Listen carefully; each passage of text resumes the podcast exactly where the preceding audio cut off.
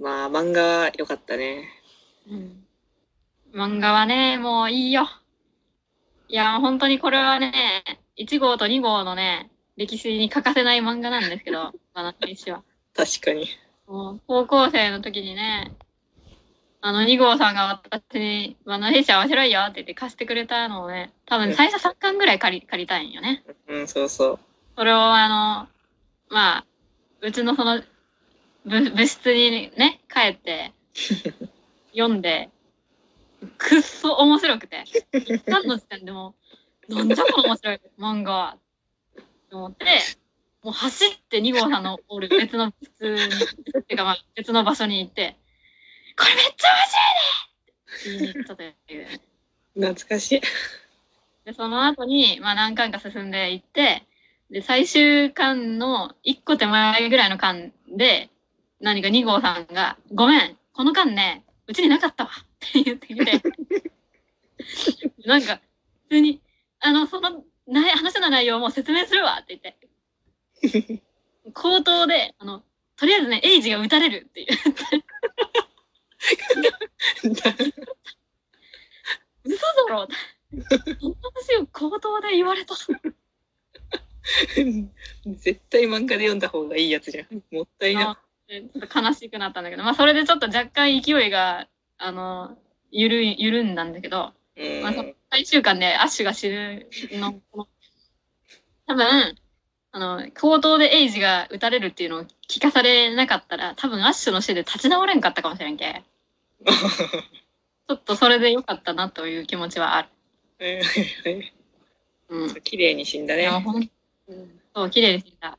いや、私この間行ったからね、あの2年、2、3年前ぐらいにあのニニューヨークに行った時に聖地巡礼してきた。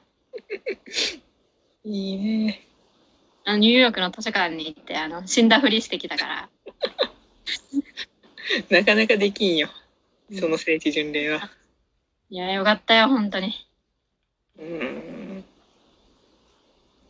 もうほんまね、バナナフィッシュクソ面白い。そう、なんか、今にして思えばすごいいいよね。てけその、一号さんは大友克洋とかが好きだから、その一号さんに、明らかに大友克洋の頃の絵のうん。バナナフィッシュをね、うん。勝つというのはもう、ピタリ賞なんよ。そうなんや。よく、よくわかりました、そうなんよ、ほんまに。ぴったしカンカンなんよね、ほんまに。いやーもうね、だけど初期の吉田君はね、マジで大友克洋に、初期っていうかそのバナナフィッシュ初期のあ吉田君は大友克洋にめちゃくちゃ影響を受けてたから、まあ、正直言って私はその時の絵柄の方が好きなんだけど、イモい、イモい絵柄の方が。うん。どんどん、こ このね、今私の背景になってるこの、アッシュとエイジーはすごい後期だね、これ。だいぶ後期だね。やっぱちょっと綺麗になってるね。綺麗になっとる。うん。でもね、ちょっと絵柄が綺麗になるにつれて、その、バナナフィッシュ作中の、アッシュよいしょがね、強くなってきてね、しんどくてね。うん。アッシュすごいアッシュめっちゃすごいみたいな感じだったから。でもまあ話の終盤になったらそうなるんかもしれん、物語は。そう。まあ、しょうがない。うん。アッシュリンクスが無双しとった。ほんと。うん。いやー、でもね、本当に初見、マジで面白かったけどね、バナナフィッシュは。でもその時、前、前々前回ぐらいに言ってたけど、あの、都会の後にハマってた時にバナナフィッシュ読んだけど、あの、すごいね、世界観が似とるっていうか、多分都会のも、アキラに影響を受けとると思うんよ。うん。多分都会のはね、アキラのパクリなんよ。あそういうインタビューとか別に読んだわけじゃないけど。あ。まあなんとなく主人公の名前がもう、もろアキラだし。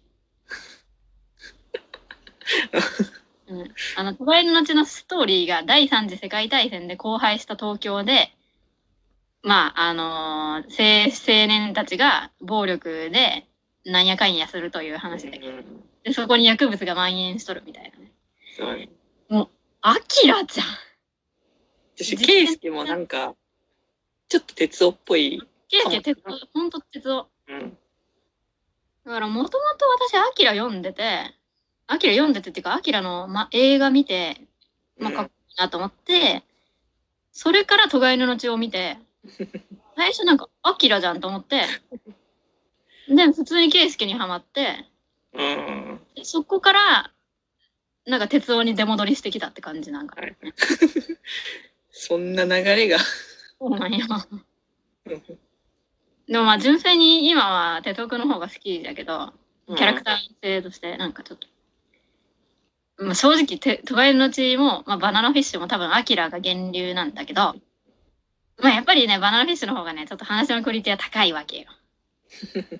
う んだけどねそのバナナフィッシュを読んだ時に高校生の頃の1号はもういやもうトガエルの血勝つや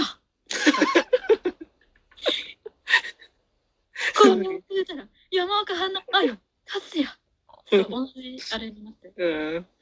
これに比べたら、バナナフィッシュに比べたら、互いの血は勝つや。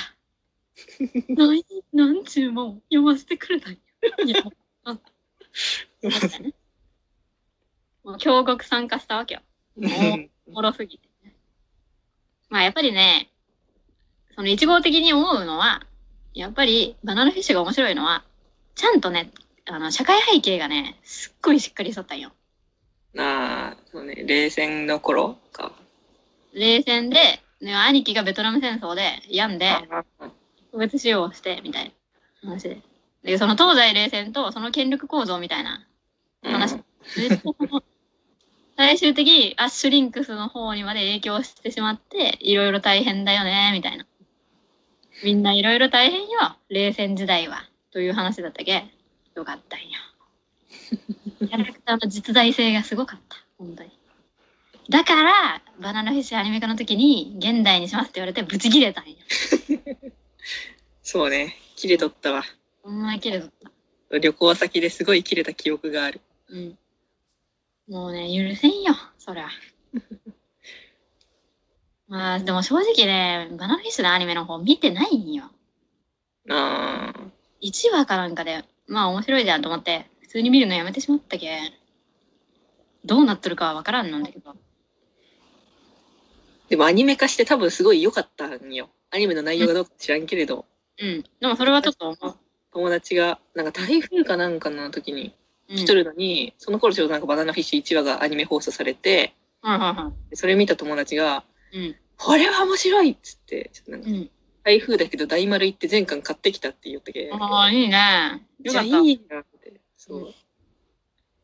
いや、あのね、アニメ、私見てないけど、ツイッターとか、いろいろなんかその、感想とかもみ、なんていうかね、普通にね、好印象を持たれとったけどね。うーん。その、そんなにクソアニメでしたという話は聞かんし、普通になんかもうちゃんと新規層も取り入れとるし、未だにグッズ展開とかしとるけ。あ、そうなん？ちゃんとしとる？ね。のグッズ展開ガンガンしとって、バナナフィッシュカフェみたいなのもやっとるけ。おもろ。おもろすぎる。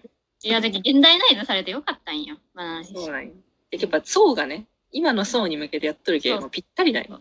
大事大事。す私はもうごい大事です。漫画にとらわれとるけ。うん。私もそう。いや、1号、2号はもうね、バナナフィッシュ原作をもう、それが晴天だからね。バイブルなわけよ。もう女オタクのバイブルなんよ、バナナフィッシュ原作は。い、いにしえのね、いにしえにとらわれし女オタクのバイブル。もうしょうがない。しょうがないよ。いや、だけどやっぱり原作初めて読んだ時のあの衝撃はね、もう二度と味わえんけんね。アニメ見てもね、無理ない。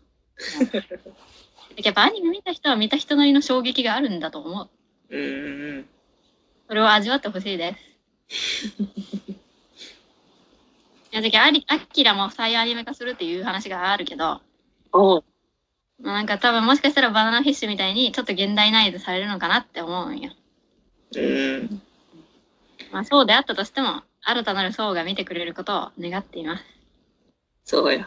うん、そしたらちょっまあね、うん昔のも見てくれるし。そうそうそう。